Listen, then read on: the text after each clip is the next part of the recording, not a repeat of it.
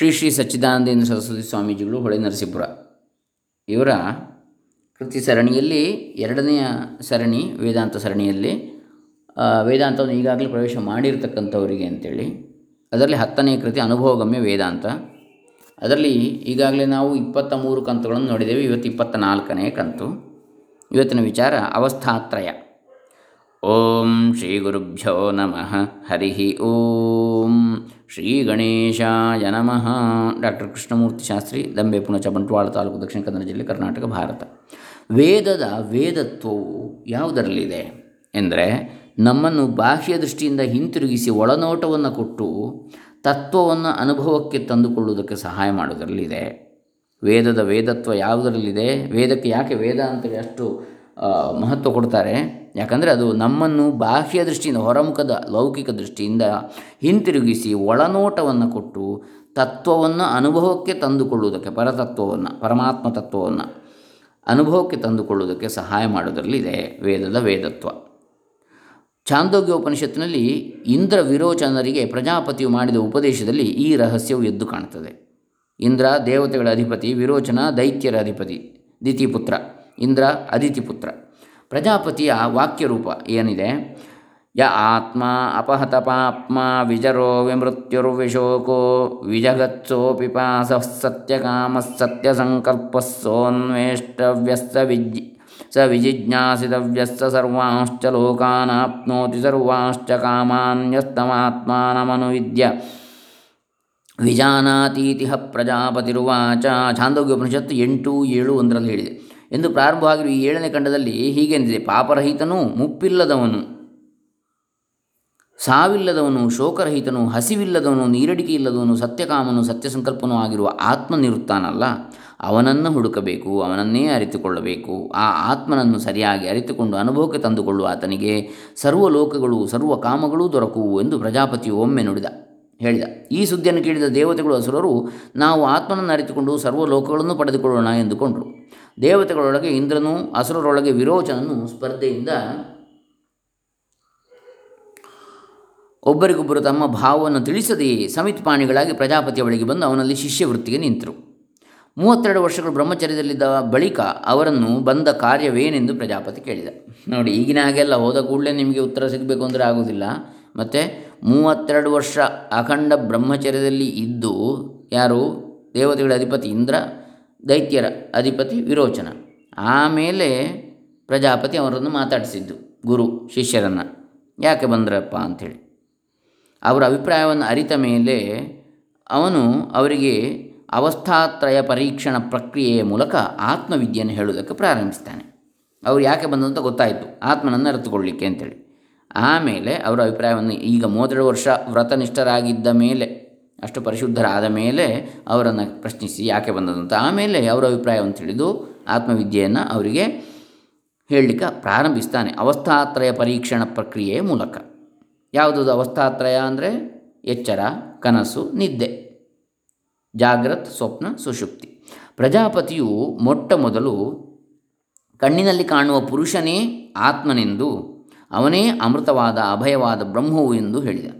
ಅದನ್ನು ಕೇಳಿ ಅವರು ಕಣ್ಣಿನಲ್ಲಿರುವ ಪ್ರತಿಬಿಂಬವೇ ಬ್ರಹ್ಮವಿರಬೇಕು ಎಂದು ಭಾವಿಸಿಕೊಂಡು ನೀರಿನಲ್ಲಿಯೂ ಕನ್ನಡಿಯಲ್ಲಿಯೂ ಕಾಣಿಸುತ್ತಿರುವನಲ್ಲ, ಅವರುಗಳಲ್ಲಿ ಯಾವನು ಆತ್ಮನು ಎಂದು ಪ್ರಶ್ನಿಸಿದರು. ಆಗ ಅವನು, ಈ ಎಲ್ಲ ಸ್ಥಾನಗಳಲ್ಲಿ ಇರುತ್ತಾನೆಂದು ಉತ್ತರವಿತ್ತ. ಮತ್ತೆ ಪ್ರಜಾಪತಿಯು, ನೀರಿನಲ್ಲಿ ನಿಮ್ಮ ರೂಪವನ್ನು ನೋಡಿಕೊಳ್ಳಿ ಎಂದ. ಆಗ ಇಲ್ಲಿಯೂ ನಮ್ಮ ರೂಪವೇ ಕಾಣಿಸುತ್ತಿದೆ ಎಂದು ಅವರೆಂದರು. ಈ ಉತ್ತರದಲ್ಲಿ ಅಡಗಿರುವ ತತ್ವವೇನೆಂದರೆ, ಜಾಗ್ರದ ಅವಸ್ಥೆಯಲ್ಲಿ, ಎಚ್ಚರದ ಅವಸ್ಥೆಯಲ್ಲಿ ನಾವು ನೋಡುತ್ತಿರುವ ವಸ್ತುಗಳೆಲ್ಲವೂ ಇದೆ ಇದೆ ಎಂದೇ ನಮಗೆ ಕಾಣಿಸುತ್ತಿರ್ತದೆ ಅದು ಇದೆ ಇಲ್ಲ ಅಂತ ಅನಿಸೋದಿಲ್ಲ, ಕಂಡದ್ದೆಲ್ಲ. ಆದರೆ ಅವು ನೀರಿನಲ್ಲಿ ಕಾಣುವ ಹಕ್ಕಿಗಳ ನೆರಳಿನಂತೆ ಬರಿಯ ತೋರಿಕೆಯೇ ಸರಿ. ಇವುಗಳೊಳಗೆಲ್ಲ ಸದ್ರೂಪದಿಂದ ಅನುಸರಿಸಿಕೊಂಡು ಬಂದಿರುವ ತತ್ವವೇ ನಿಜವಾದ ಆತ್ಮನು. ಅಸ್ತಿತ್ವ, ಅವುಗಳ ಮೂಲ ಅಸ್ತಿತ್ವ ಯಾವುದಿದೆ ಅದೇ ಆತ್ಮ ನಿಜವಾಗಿ ಹೊರಗೆ ಕಾಣುವಂಥದ್ದಲ್ಲ. ಅದು ನೀರಿನಲ್ಲಿ ಪ್ರತಿಬಿಂಬ ಕಂಡ ಹಾಗೆ, ಮೂಲ ಅಲ್ಲ ಅದು. ಕೇವಲ ಅದರ ಛಾಯೆ. ಈ ತತ್ವವನ್ನು ಸ್ಪಷ್ಟಪಡಿಸಿ ಅವರಿಬ್ಬರ ತಪ್ಪು ಕಲ್ಪನೆಯನ್ನು ಕಳೆಯುವುದಕ್ಕಾಗಿ ಯಾರ? ವಿರೋಚನ ಮತ್ತು ಇಂದ್ರರ. ಪ್ರಜಾಪತಿಯು ಚೆನ್ನಾಗಿ ಮೈಗೂದಲು ಉಗುರು ಮುಂತಾದವುಗಳನ್ನು ಕತ್ತರಿಸಿಕೊಂಡು ಪರಿಷ್ಕೃತರಾಗಿ ಶುಭ್ರವಾದ ಬಟ್ಟೆಯನ್ನು ಧರಿಸಿಕೊಂಡು ಅಲಂಕಾರಯುಕ್ತರಾಗಿ ಮತ್ತೊಮ್ಮೆ ನೀರಿನ ಶ್ರಾವೆಯಲ್ಲಿ ನಿಮ್ಮ ರೂಪವನ್ನು ನೋಡಿಕೊಂಡು ಏನು ಕಾಣಿಸುತ್ತಿದೆಯೋ ಹೇಳಿರಿ ಅಂತೇಳಿ ಹೇಳಿದ. ಆಗಲೂ ಅವರಿಗೆ ಆತ್ಮನ ನಿಜವೂ ಗೊತ್ತಾಗಲಿಲ್ಲ. ನೀರಿನಲ್ಲಿ ಕಾಣುವ ಪ್ರತಿಬಿಂಬವು ಶರೀರದಂತೆಯೇ ಹೆಚ್ಚು ಕಡಿಮೆ ಆಗುತ್ತಿರುತ್ತದೆ. ನಮ್ಮ ಸ್ವರೂಪವಾಗಿರುವ ಆತ್ಮನು ಮಾತ್ರ ತನ್ನ ಸ್ವರೂಪದಲ್ಲಿ ಯಾವ ಹೆಚ್ಚು ಕಡಿಮೆ ಇಲ್ಲದೇ ಇರ್ತಾನೆ ಇದರ ಗುಟ್ಟನ್ನು ಅರಿಯದೆ ದೇಹವೇ ಆತ್ಮನೆಂದು ವಿರೋಚನನು. ಶರೀರದ ಛಾಯೇ ಅಂದರೆ ನೆರಳೇ ಆತ್ಮನೆಂದು ಇಂದ್ರನು ಭಾವಿಸಿಕೊಂಡರು. ವಿರೋಚನ ದೇಹವೇ ಆತ್ಮ ಅಂತ ಭಾವಿಸಿದ. ಇಂದ್ರ ಸ್ವಲ್ಪ ಮುಂದುವರೆದಿದ್ದಾನೆ. ಅದರ ನೆರಳು ಏನಿದೆ ಅಥವಾ ಪ್ರತಿಬಿಂಬ ಏನಿದೆ, ಅದೇ ಆತ್ಮ ಅಂತ ತಿಳ್ಕೊಂಡ. ವಿರೋಚನನು ತಾನು ಅರಿತುಕೊಂಡಷ್ಟರಿಂದ ತೃಪ್ತನಾಗಿ ತನ್ನ ರಾಜಧಾನಿಗೆ ಹೋಗಿ ದೇಹವೇ ಆತ್ಮನು. ಇದನ್ನು ಸರಿಯಾಗಿ ನೋಡಿಕೊಂಡರೆ ಸರ್ವ ಲೋಕಗಳಿಗೂ ಸರ್ವ ಕಾಮಗಳೂ ದೊರೆತ ಸರ್ವ ಲೋಕಗಳು ಸರ್ವ ಕಾಮಗಳೂ ದೊರೆತಂತೆ ಎಂದು ತನ್ನ ವಾದವನ್ನು ಅಸುರರಿಗೆಲ್ಲ ಸಾರಿ ಹೇಳಿದ. ಹೀಗೆ ತನ್ನ ಕಡೆಯವರಿಗೆ, ಅಸುರರಿಗೆ, ರಾಕ್ಷಸರಿಗೆ, ಅಂದರೆ ದೈತ್ಯರಿಗೆ ಎಲ್ಲ ಸಾರಿ ಹೇಳಿದಾಗ ದೇಹವೇ ಆತ್ಮ ಅಂತೇಳಿ, ಇದೇ ಆಸುರ ಸಂಪತ್ತಿನವರ ಭಾವನೆ. ಈಗ ಭಗವದ್ಗೀತೆಯಲ್ಲಿ ದೈವಿ ಸಂಪತ್ತು, ಆಸುರ ಸಂಪತ್ತು ಅಂತ ಎರಡಿದೆ. ಅಂದರೆ ಆಸುರ ಸಂಪತ್ತಿನವರ ಭಾವನೆ ಯಾವುದು? ದೇಹವೇ ಎಲ್ಲವೂ. ದೇಹ ಸರಿಯಾಗಿದ್ದರೆ ಆಯಿತು ಅಂತೇಳಿ. ದೇಹದಲ್ಲಿ ಅಹಂಕಾರವನ್ನು ಇಟ್ಟುಕೊಂಡು ಬಲ, ದರ್ಪ, ಕಾಮ, ಕ್ರೋಧ ಮುಂತಾದವುಗಳನ್ನು ಅವಲಂಬಿಸಿ ದೇಹಕ್ಕೆ ಬೇಕಾದ ಸಾಮಗ್ರಿಗಳನ್ನು ಒದಗಿಸುವುದರಲ್ಲಿಯೇ ಜೀವನವನ್ನು ಕಳೆಯುತ್ತಾ. ನೋಡಿ, ದೇಹಕ್ಕೆ ಬೇಕಾದ್ದೇನು? ಮನೆ, ಕಾರು ಅಥವಾ ವಾಹನಗಳಿರ್ಬೋದು, ಬಂಗಲೆಗಳಿರ್ಬೋದು, ಆಸ್ತಿಪಾಸ್ತಿಗಳಿರ್ಬೋದು, ಹಣ, ಧನ ಕನಕಾದಿ ಚಿನ್ನ ಇತ್ಯಾದಿಗಳು ಇರ್ಬೋದು. ಇವುಗಳನ್ನೇ ಅವಲಂಬಿಸಿ ದೇಹಕ್ಕೆ ಬೇಕಾದ ಸಾಮಗ್ರಿಗಳನ್ನು ಒದಗಿಸುವುದರಲ್ಲೇ ಜೀವನವನ್ನು ಕಳೆಯುತ್ತಾ ಕಾಮ, ಕ್ರೋಧ, ಲೋಭ, ಪರಾಯಣರಾಗಿರುವುದೇ ಪುರುಷಾರ್ಥ. ನಿಜವಾಗಿ ಈಶ್ವರನಾಗಲಿ, ಧರ್ಮ ಧರ್ಮ ವಿವೇಕ ಇದರ ಬಗ್ಗೆ ಆಗಲಿ ಇಲ್ಲ. ಆಚಾರಾದಿಗಳಿಂದ ಏನೂ ಪ್ರಯೋಜನವಿಲ್ಲ ಎಂಬುದೇ ಅಸುರರ ವಾದ. ಇತ್ತ ಇಂದ್ರನು ತಾನು ಕಂಡಿದ್ದ ಛಾಯಾತ್ಮನಲ್ಲಿರುವ ಅನಿತ್ಯತ್ವವನ್ನು ಕಂಡುಕೊಂಡ. ಇಂದ್ರ ಏನು ಮಾಡಿದ? ಆತ್ಮ ಅಂದರೆ ನೆರಳು ಅಂತ ಅಂದ್ಕೊಂಡ. ಯಾವುದರ? ದೇಹದ ಪ್ರತಿಬಿಂಬ ಅಂತೇಳಿ. ಅದುವೇ ಆತ್ಮ ಅಂತೇಳಿ. ಆದರೆ ಅದು ಕೂಡ ಅನಿತ್ಯ ಅಂತೇಳಿ ಅವನಿಗೆ ಗೊತ್ತಾಯಿತು. ಯಾಕೆ? ಅಲ್ಲಿ ನಾವು ಮೂಲ ವಸ್ತು ಇಲ್ಲದಿದ್ದಾಗ ನೆರಳು ಅದು ಪ್ರತಿಬಿಂಬ ಕಾಣುವುದಿಲ್ಲ. ಹಾಗಾಗಿ ಅದು ನಿತ್ಯವಲ್ಲ ಎಂದು ಕಂಡುಕೊಂಡು ನಡು ದಾರಿಯಲ್ಲಿ ಅವನಿಗೆ ಗೊತ್ತಾಯಿತು. ಅವನು ಪುನಃ ಇದು ಪ್ರಜಾಪತಿ ಅಭಿಪ್ರಾಯವಾಗಿರಲಾರದು ಎಂದುಕೊಂಡು ಮತ್ತೆ ಆಚಾರ್ಯನ ಬಳಿಗೆ ಬಂದು ತನ್ನ ಸಂಶಯವನ್ನು ಹೇಳಿಕೊಂಡ. ಪ್ರಜಾಪತಿ ಅವನಿಗೆ ಮತ್ತೊಮ್ಮೆ ಕನಸಿನಲ್ಲಿ ಕಾಣುವ, ಮತ್ತೊಮ್ಮೆ ಈಗ ಎಚ್ಚರದಲ್ಲಿ ಕಾಣುವ ಆತ್ಮನನ್ನು ಬೋಧಿಸಿದ್ದು, ಮತ್ತೊಮ್ಮೆ ಕನಸಿನಲ್ಲಿ ಕಾಣುವ ಆತ್ಮನನ್ನು ಬೋಧಿಸಿದ ಪ್ರಜಾಪತಿ. ಆದರೆ ಆತ್ಮನ ತತ್ವವನ್ನು ಬಿಟ್ಟು ಅಲ್ಲಿಯೂ ಭಯಾದಿ ದೋಷಗಳು ಇರುವವು ಎಂಬುದನ್ನು ಅರಿತ ಇಂದ್ರ ಕನಸಿನಲ್ಲಿ ಕೂಡ ಅದು ನಿತ್ಯವಲ್ಲ. ಯಾಕೆ? ಕನಸಿನಲ್ಲಿ ಕಂಡದ್ದು ಎಚ್ಚರಾಗುವ ಕಾಣುವುದಿಲ್ಲ, ಯಾವುದು ಇರುವುದಿಲ್ಲ. ಹಾಗಾಗಿ ಅದು ಕೂಡ ನಿತ್ಯವಲ್ಲ ಎಂಬುದನ್ನು ಅರಿತು ಇಂದ್ರ ಮತ್ತೊಮ್ಮೆ ಪ್ರಜಾಪತಿಯ ಬಳಿಗೆ ಬಂದು ತನ್ನ ಆಶಯವನ್ನು ವಿವರಿಸಿ ನಿಜವಾದ ಆತ್ಮತತ್ವವನ್ನು ಹೇಳಬೇಕೆಂದು ಕೇಳಿಕೊಂಡ. ಹೀಗೆ ಅವಸ್ಥಾತ್ರಯ ಪರೀಕ್ಷಣದ ಮೂಲಕ ಆತ್ಮವಿದ್ಯೆಯನ್ನು ಹೇಳುವಂಥದ್ದು ಎಚ್ಚರ, ಕನಸು, ಇನ್ನು ನಿದ್ದೆ. ಹಿಂದೆ ಎರಡು ಸಲ ಬ್ರಹ್ಮಚರ್ಯವನ್ನು ಮಾಡಿದ್ದಂತೆ ಮತ್ತೂ ದೀರ್ಘಕಾಲ ಬ್ರಹ್ಮಚರ್ಯ ವಾಸವನ್ನು ಮಾಡಿಕೊಂಡಿದ್ದ ಬಳಿಕ ಪ್ರಜಾಪತಿಯು ಸ್ಥೂಲ ಶರೀರದ ಹಂಗಾಗಲಿ, ಸೂಕ್ಷ್ಮ ಶರೀರದ ಹಂಗಾಗಲಿ ಇಲ್ಲದ ಸುಷುಪ್ತಿಯಲ್ಲಿರುವ ಆತ್ಮತತ್ವವನ್ನು ಬೋಧಿಸಿದ. ಸ್ಥೂಲ ಶರೀರ ಅಂದರೆ ಈ ಹೊರಗೆ ಕಾಣುವಂಥ ಶರೀರದ ಹಂಗು ಯಾವಾಗಿರ್ತದೆ ಎಚ್ಚರದಲ್ಲಿರ್ತದೆ ಸೂಕ್ಷ್ಮ ಶರೀರದ ಹಂಗು ಯಾವಾಗಿರ್ತದೆ ಮನಸ್ಸು, ಇಂದ್ರಿಯಗಳು ಮನಸ್ಸು ಯಾವಾಗ ಕೆಲಸ ಮಾಡ್ತದೆ? ಅದು ಸೂಕ್ಷ್ಮ ಶರೀರ, ಚಿತ್ತ, ಬುದ್ಧಿ, ಅಂತಃಕರಣ. ಅದು ಕನಸಿನಲ್ಲಿ ಕೆಲಸ ಮಾಡುವಂಥದ್ದು. ಈ ಎರಡೂ ಹಂಗೆ ಇಲ್ಲದೇ ಇರತಕ್ಕಂಥದ್ದು ಗಾಢ ಅಥವಾ ಸುಷುಪ್ತಿ.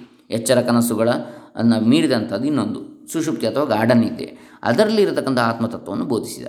ಪ್ರತಿ ಪರ್ಯಾಯದಲ್ಲಿಯೂ ಆತ್ಮನು ಅವನೇ ಆಗಿದ್ದರೂ ಎಚ್ಚರದಲ್ಲಿಯೂ ಅವನೇ ಆತ್ಮ. ಕನಸಿನಲ್ಲಿಯೂ ಅವನೇ ಆತ್ಮ. ಗಾಢ ನಿದ್ದೆಯಲ್ಲೂ ಅವನೇ ಆತ್ಮನೇ ಆಗಿದ್ದರೂ. ಆಯಾ ಅವಸ್ಥೆಯಲ್ಲಿ ಕಾಣುವ ದೋಷವನ್ನು ಆತ್ಮನಿಗೇ ಅಂಟಿಸಿಕೊಂಡು ಇಂದ್ರನು ತತ್ವವನ್ನು ಅರಿತುಕೊಳ್ಳಲಾರದೆ ಒದ್ದಾಡ್ತಾ ಇದ್ದ. ಯಾಕೆ? ಎಚ್ಚರದಲ್ಲಿ ಮಾಯವಾಯಿತು. ಹಾಗಾದರೆ ಆತ್ಮನಿಗೆ ನಿತ್ಯತ್ವ ಇಲ್ವೋ? ಆ ದೋಷಗಳನ್ನು ಆತ್ಮನಿಗೆ ಅಂಟಿಸಿಕೊಂಡ.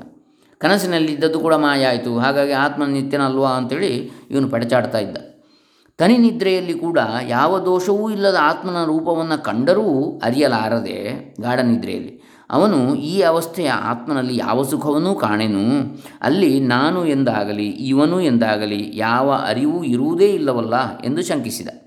ಇಂದ್ರ ಗಾಢ ನಿದ್ದೆಯಲ್ಲಿ ಏನು ಅಂತ ಚಿಂತೆ ಮಾಡಿದ? ಗಾಢ ನಿದ್ರೆಯಲ್ಲಿದ್ದರೆ ಏನೂ ಗೊತ್ತಾಗೋದಿಲ್ಲ ಅಲ್ಲ. ನಾನು ಅಂತಲೂ ಗೊತ್ತಾಗೋದಿಲ್ಲ, ನೀನು ಅಂತಲೂ ಗೊತ್ತಾಗೋದಿಲ್ಲ, ಅವನು ಅಂತಲೂ ಗೊತ್ತಾಗೋದಿಲ್ಲ ಗಾಢ ನಿದ್ದೆಯಲ್ಲಿ ಯಾವುದರ ಅರಿವೂ ಇಲ್ಲದೆ ಇರುವ ಕಾರಣ ಅದರಲ್ಲಿ ಯಾವ ಸುಖ ಇದೆ? ಅಂಥೇಳಿ ಅವನು ಪುನಃ ಸಂದೇಹ ಪಡ್ತಾನೆ ಆತ್ಮನ ಬಗ್ಗೆ. ಪ್ರಜಾಪತಿ ಆಗ ನಿನ್ನ ದೃಷ್ಟಿಯಿಂದ ನೋಡಿದರೆ ಇದು ಹೀಗೇ ಸರಿ. ಆದರೂ ನನ್ನ ಅಭಿಪ್ರಾಯವನ್ನು ತಿಳಿಸಿಕೊಡುವುದಕ್ಕಾಗಿ ಮತ್ತೊಮ್ಮೆ ಈ ಆತ್ಮರೂಪವನ್ನೇ ನಿನಗೆ ತಿಳಿಯ ಹೇಳ್ತೇನೆ ಇನ್ನೂ ಕೆಲವು ಕಾಲ ಬ್ರಹ್ಮಚರ್ಯದಲ್ಲಿ ಇರುವು ಅಂತೇಳಿ ಹೇಳಿದ. ಕೊನೆಗೆ ಇದೇ ಪರಮಾರ್ಥ ಆತ್ಮನ ತತ್ವವನ್ನು ಮತ್ತೊಮ್ಮೆ ಇಂದ್ರನಿಗೆ ಬೋಧಿಸಿದ. ಇಲ್ಲಿ ಬ್ರಹ್ಮಚರ್ಯ ಅಂತೇಳಿ ಹೇಳಿದರೆ ಎರಡರ್ಥವನ್ನು ಮಾಡ್ಬೋದು ನಾವು. ಬ್ರಹ್ಮಚರ್ಯ ಅಂತೇಳಿ ಹೇಳಿದರೆ ಯಾವ ಗೃಹಸ್ಥಾಶ್ರಮವನ್ನು ಬಿಟ್ಟು ಸ್ತ್ರೀ ಸಂಘವನ್ನು ಬಿಟ್ಟಿರತಕ್ಕಂಥದ್ದು ಒಂದು ರೀತಿ. ಇನ್ನೊಂದು ಬ್ರಹ್ಮಚರ್ಯ ಅಂದರೆ ಬ್ರಹ್ಮ ಅಂದರೆ ವೇದ. ಬ್ರಹ್ಮತತ್ವ. ಬ್ರಹ್ಮತತ್ವದ ಕುರಿತು ಯಾವಾಗಲೂ ಸದಾ ಚಿಂತನ ಮಂಥನ ಮಾಡ್ತಾ ಇರತಕ್ಕಂಥದ್ದು. ಅದೇ ಬ್ರಹ್ಮಚರ್ಯ, ನಡವಳಿಕೆ. ಬ್ರಹ್ಮನ ಕುರಿತಾದಂತಹ ಚಿಂತನೆಯಲ್ಲಿ ನಡೀತಾ ಇರತಕ್ಕಂಥದ್ದು. ಹೀಗೆ ಈ ಚಿಂತನೆ, ಗಾಢವಾದ ತಪಸ್ಸದು ವರ್ಷಗಳನ್ನು ಗಟ್ಟಲೆ ಮಾಡಿದರೆ. ಹಾಗಾಗಿ ಕೊನೆಗೆ ಇದೇ ಪರಮಾರ್ಥ ಆತ್ಮನ ತತ್ವವನ್ನು ಮತ್ತೊಮ್ಮೆ ಇಂದ್ರನಿಗೆ ಬೋಧಿಸಿದ. ಯಾಕೆ? ಅಷ್ಟು ಶಿಷ್ಯ ರೆಡಿ ಆದರೆ ಮಾತ್ರ, ತಯಾರಾದರೆ ಮಾತ್ರ ಅವನಿಗೆ ಅರ್ಥ ಆಗಲಿಕ್ಕೆ ಸಾಧ್ಯ. ಇಂದ್ರನು ಈವರೆಗೆ ಒಟ್ಟು ನೂರ ಒಂದು ವರ್ಷಗಳ ಕಾಲ ಬ್ರಹ್ಮಚರ್ಯವನ್ನು ಮಾಡಿದಂತೆ ಆಗಿತ್ತು ತದ್ವಿಧಿ ಪ್ರಣಿಪಾತೇನ ಪರಿಪ್ರಶ್ನೇನ ಸೇವಯಾ. ಭಗವದ್ಗೀತೆ ನಾಲ್ಕನೇ ಅಧ್ಯಾಯ ಮೂವತ್ತ್ನಾಲ್ಕನೇ ಶ್ಲೋಕ. ಎಂಬ ಗೀತೋಕ್ತಿಯಂತೆ ಆಚಾರ್ಯ ಸೇವೆಯಿಂದ ಪರಿಪೂತನಾಗಿದ್ದರಿಂದ ಈ ಸಲ ಅವನಿಗೆ ತತ್ವವು ಹೊಳೆಯಿತು. ಪ್ರಜಾಪತಿಯು, ಅಂದರೆ ಗುರುವಿನ ಗುಲಾಮನಾಗುವ ತನಕ ದೊರೆಯದಣ್ಣ ಮುಕುತಿ ಎಂಬ ಹಾಗೆ ಹಾಗೆ, ಆ ತಪಸ್ಸು ಕೂಡ ಅಷ್ಟು ವರ್ಷದ್ದು. ಅದರಿಂದ ತಪಸ್ಸು ಅಂದರೆ ಏನು? ಆ ಬಗೆಗಿನ ಗಾಢವಾದ ಚಿಂತನೆ. ಬೇರೆ ಯಾವುದರ ಬಗ್ಗೆ ಚಿಂತನೆ ಮಾಡದೆ. ಈ ಸಲ ಅವನಿಗೆ ತತ್ವ ಹೊಳೆಯಿತು. ಪ್ರಜಾಪತಿಯು ದೇವೇಂದ್ರನಿಗೆ ಉಪದೇಶಿಸಿದ್ದನ್ನು ಈ ಕೆಳಗಿನ ಉಪನಿಷದ್ ವಾಕ್ಯಗಳಲ್ಲಿ ಕಾಣಬಹುದು. ಮಘವನ್ ಅಂದರೆ ಇಂದ್ರ. ಮಘವನ್ ಮರ್ತ್ಯಂ ವಾ ಇದಂ ಶರೀರಂ ಆತ್ತಂ ಮೃತ್ಯುನಾ ತದಸ್ಯಾಮೃತಸ್ಯ ಶರೀರಸ್ಯ ಆತ್ಮನೋಧಿಷ್ಠಾನ ಮಹತ್ತೋ ವೈ ಸ ಸ ಶರೀರ ಪ್ರಿಯಾ ಪ್ರಿಯಾಭ್ಯಾಂ ನ ವೈ ಶರೀರಸ್ಯ ಪ್ರಿಯಾ ಪ್ರಿಯಯೋರಪಹತಿರಸ್ತ್ಯಶ ಅಶರೀರಂ ವಾ ವಸಂತಂ ನ ಪ್ರಿಯಾ ಪ್ರಿಯೇ ಸ್ಪೃಶತಃ ಛಾಂದೋಗ್ಯ ಉಪನಿಷತ್ ಎಂಟು ಹನ್ನೆರಡು ಒಂದು. ಅಶರೀರೋ ವಾಯುರಭ್ರಂ ವಿದ್ಯುತ್ ಸ್ತನ ಇತ್ನೋರಶರೀರಾಣ್ಯೇತಾನಿ ತಥೈ ತದ್ಯಥೈದಾನ್ಯಮುಷ್ಮಾದ್ ಆಕಾಶಾತ್ ಸಮುತ್ಥಾಯ ಪರಂಜ್ಯೋತಿರುಪಸಂಪದ್ಯ ಸ್ವೇನ ರೂಪೇಣ ಅಭಿನಿಷ್ಪದ್ಯತೆ. ಛಾಂದೋಗ್ಯೋಪನಿಷತ್ ಎಂಟು ಹನ್ನೆರಡು ಎರಡು. ಏವಮೇವೈಷ ಸಂಪ್ರಸಾದೋ ಅಸ್ಮಾತ್ ಶರೀರಾತ್ ಸಮುತ್ಥಾಯ ಪರಂಜ್ಯೋತಿರುಪಸಂಪದ್ಯ ಸ್ವೇನ ರೂಪೇಣಾಭಿನಿಷ್ಪದ್ಯತೆ ಸ ಉತ್ತಮ ಪುರುಷಃ ಚಾಂದೋಗ್ಯೋಪನಿಷತ್ ಎಂಟು ಹನ್ನೆರಡು ಮೂರು. ಈ ವಾಕ್ಯಗಳ ಅರ್ಥದ ಸಾರವೇನೆಂದರೆ, ಶರೀರಾಭಿಮಾನ ಇರುವವರೆಗೂ ಮನುಷ್ಯನಿಗೆ ಪ್ರಿಯ ಅಪ್ರಿಯಗಳ ಸೋಂಕು ತಪ್ಪಿದ್ದಲ್ಲ. ನಾನು ದೇಹ, ನಾನು ಶರೀರ ಎಂಬ ಅಭಿಮಾನ ಇರುವವರೆಗೂ ಮನುಷ್ಯನಾದವನಿಗೆ ತನಗೆ ಇದು ಪ್ರಿಯ, ತನಗೆ ಇದು ಅಪ್ರಿಯ ತನಗಿದು ಇಷ್ಟ ತನಗಿದು ಅನಿಷ್ಟ. ಎನ್ನುವಂಥ ಭಾವನೆ ಇರುವಂಥದ್ದು ಅದು ತಪ್ಪಲಿಕ್ಕಿಲ್ಲ ಶರೀರ ತಾನು ಎನ್ನುವ ಭಾವನೆ ಇರುವವರಿಗೆ. ಆದರೆ ಆತ್ಮನು ತನ್ನ ಸ್ವರೂಪದಿಂದ ಅಶರೀರನೇ ಆಗಿರ್ತಾನೆ. ಆತ್ಮನ ತನ್ನ ಸ್ವರೂಪದಿಂದ ಅವನು ಅಶರೀರ, ಅವನಿಗೆ ಶರೀರ ಇಲ್ಲ. ಈ ಶರೀರದಲ್ಲಿ ಇದ್ದರೂ ಅವನಿಗೆ ಸ್ಥೂಲ, ಸೂಕ್ಷ್ಮ ಶರೀರಗಳ ಧರ್ಮಗಳು ನಿಜವಾಗಿ ಅಂಟಿರುವುದೇ ಇಲ್ಲ. ಇವನೇ ಅಮೃತವಾದ ಬ್ರಹ್ಮಾತ್ಮನು. ಶರೀರ ಅಭಿಮಾನವನ್ನು ಬಿಟ್ಟಿದ್ದಾತನು. ಈ ಆತ್ಮಜ್ಯೋತಿಯಲ್ಲಿ ಒಂದಾಗಿ ತನ್ನ ಸ್ವರೂಪವನ್ನು ಪಡೆದುಕೊಳ್ತಾನೆ ಅಂತೇಳಿ ಹೇಳ್ತಾರೆ. ಶರೀರದ ಅಭಿಮಾನವನ್ನು ಬಿಟ್ಟಿರುವವನು ಆತ್ಮಜ್ಯೋತಿಯಲ್ಲಿ ಒಂದಾಗಿ. ತಾನು ಶರೀರ ಅಲ್ಲ, ತಾನು ಕೇವಲ ಅದರೊಳಗಿರುವ ಚೈತನ್ಯ, ಅದರ ಹೊರಗಿರುವ ಚೈತನ್ಯ, ಎಲ್ಲೆಡೆ ವ್ಯಾಪ್ತವಾಗಿರುವ ಚೈತನ್ಯ ಎಂಬಂತಹ ಭಾವ ಯಾವನಿಗೆ ಸ್ಥಿರವಾಗ್ತದೋ ಆವಾಗ ಅವನು ಆ ಬ್ರಹ್ಮಭಾವದಲ್ಲಿ ಒಂದಾಗಿ, ಬ್ರಹ್ಮದಲ್ಲೇ ಒಂದಾಗಿ ಬ್ರಹ್ಮವೇ ಆಗಿಬಿಡ್ತಾನೆ. ಅಂದರೆ ಪ್ರಜಾಪತಿಯ ಉಪದೇಶದ ಸಾರವನ್ನು ವಿವರಿಸುವುದಕ್ಕಾಗಿ ಶ್ರೀ ಶ್ರೀ ಸಚ್ಚಿದಾನಂದ ಸರಸ್ವತಿ ಸ್ವಾಮಿಗಳು ಸಂಸ್ಕೃತದಲ್ಲಿ ಬ್ರಹ್ಮವಿದ್ಯಾ ರಹಸ್ಯ ವಿವೃತಿ ಎಂಬ ಹೆಸರಿನಿಂದ ಒಂದು ವ್ಯಾಖ್ಯಾನವನ್ನು ಬರೆದಿದ್ದಾರೆ. ಅದು ಕೂಡ ಅಧ್ಯಾತ್ಮ ಪ್ರಕಾಶ ಕಾರ್ಯಾಲಯ ಹೊಳೆ ನರಸೀಪುರ ಇವರ ಸಂಗ್ರಹದಲ್ಲಿ ಅದು ಸಿಗ್ತದೆ, ಲಭ್ಯವಿದೆ ಆ ಕೃತಿ. ಇಲ್ಲಿ ಅವಸ್ಥಾತ್ರಯ ಪರೀಕ್ಷಾ ಪ್ರಕ್ರಿಯೆಗೆ ಒಂದು ದಿವ್ಯ ದೃಷ್ಟಿ ಬೇಕಾಗಿದೆ. ಆಯಾ ಅವಸ್ಥೆಯನ್ನೇ ಪ್ರಧಾನವಾಗಿ ಹಿಡಿದು ನೋಡುವುದೇ ಈ ದೃಷ್ಟಿ. ಜಾಗ್ರದ ಅವಸ್ಥೆಯು ವ್ಯವಹಾರದ ಅವಸ್ಥೆ, ಎಚ್ಚರದ ಅವಸ್ಥೆ. ಜಾಗ್ರದ ಅವಸ್ಥೆಯ ಶರೀರವನ್ನು ಪ್ರಧಾನವಾಗಿ ಇಟ್ಟುಕೊಂಡು ಬಳಸುವ ಪ್ರತ್ಯಯ, ಶಬ್ದ ಮತ್ತು ಪ್ರವೃತ್ತಿಯು ಇವು ವ್ಯವಹಾರ ಅಂತೇಳಿ ಅನ್ನಿಸ್ತದೆ ಈ ವ್ಯವಹಾರದ ದೃಷ್ಟಿಯಿಂದಲೇ ಸ್ವಪ್ನವನ್ನು, ಸುಷುಪ್ತಿಯನ್ನು ನೋಡುವುದರಿಂದ, ಕನಸನ್ನು, ಗಾಢನಿದ್ದೆಯನ್ನು ನೋಡುವುದರಿಂದ ಅವಸ್ಥೆಗಳಲ್ಲಿರುವ ಆತ್ಮನು ಯಾವಾಗಲೂ ಅಶರೀರನಾಗಿ, ಅಮೃತನಾಗಿ, ಬ್ರಹ್ಮಸ್ವರೂಪನೇ ಆಗಿರುತ್ತಾನೆ ಎಂಬ ನಿಜವು ನಮಗೆ ಹೊಳೆಯದೇ ಇರ್ತದೆ ಯಾಕೆ? ಈ ಎಚ್ಚರದ ಅವಸ್ಥೆಯಲ್ಲಿ ನಾವು ಹೇಗಿರ್ತೇವೋ, ಅದೇ ದೃಷ್ಟಿಯಿಂದ ನಾವು ಕನಸಿನಲ್ಲಿ ಅಥವಾ ಗಾರ್ಡನ್ ನಿದ್ದೆಯಲ್ಲೂ ಅದೇ ದೃಷ್ಟಿಯಿಂದ ನೋಡಿದರೆ ಆವಾಗ ನಮಗೆ ಆತ್ಮನ ಯಥಾರ್ಥ ಗೊತ್ತಾಗುವುದಿಲ್ಲ.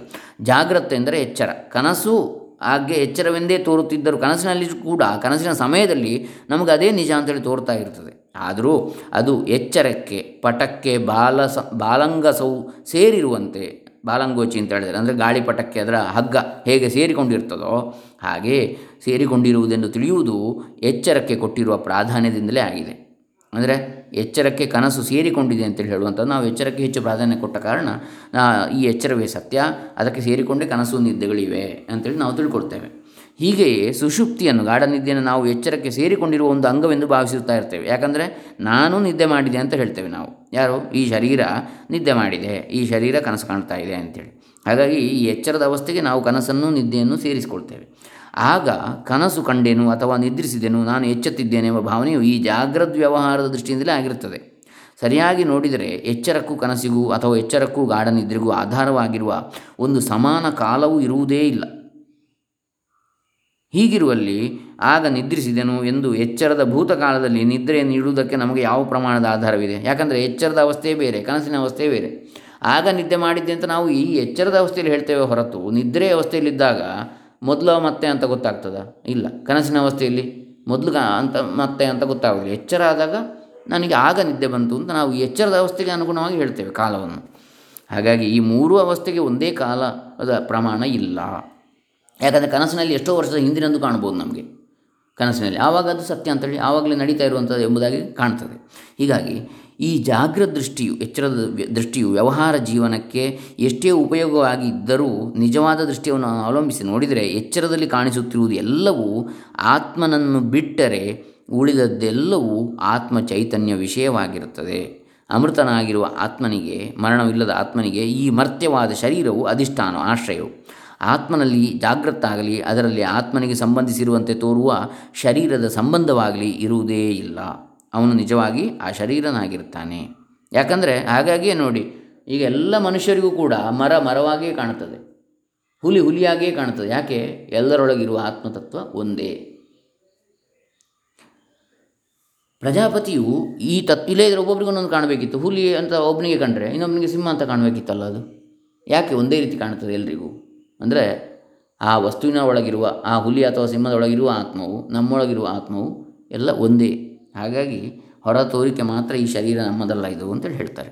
ಪ್ರಜಾಪತಿಯು ಈ ತತ್ವವನ್ನು ಒಂದು ದೃಷ್ಟಾಂತದಿಂದ ಇಂದ್ರನಿಗೆ ಉಪದೇಶಿಸಿರ್ತಾನೆ ವಾಯು, ಮೋಡ, ಮಿಂಚು ಮುಂತಾದವುಗಳಿಗೆ ಯಾವ ಆಕಾರವೂ ಇಲ್ಲದೆ ಇದ್ದದ್ದು ಮಳೆಗಾಲ ಬಂದಾಗ ಆಕಾಶ ರೂಪವನ್ನು ಬಿಟ್ಟು ಎದ್ದು ಸಾಕಾರ ವೇಷವನ್ನು ತಾಳಿ ಈ ಯಾವುದು ನೋಡಿ ಮೋಡ. ಮೋಡ ಮೊದಲು ಇರುವುದೇ ಇಲ್ಲ. ಮಳೆಗಾಲದಲ್ಲಿ ಮೋಡ ಬರ್ತದೆ. ಮಿಂಚು ಕಾಣ್ತದೆ. ಮೊದಲು ಇರಲಿಲ್ಲ ಎಲ್ಲಿತ್ತು? ಹೀಗೆ ಆಕಾಶ ಖಾಲಿ ಇದ್ದಂಥ ಆಕಾಶದಲ್ಲಿ ಆಕಾರ ಬಂತು. ನಿರಾಕಾರವಾದದ್ದು ಆಕಾರ, ಸಾಕಾರ ವೇಷವನ್ನು ತಾಳಿ ಮತ್ತೆ ತಮ್ಮ ಕಾರ್ಯವನ್ನು ನೆರವೇರಿಸಿದ ಬಳಿಕ ಆಕಾಶ ರೂಪವನ್ನೇ ತಾಳುವಂತೆ ಮತ್ತೆ ಇಲ್ಲವಾಗ್ತದೆ.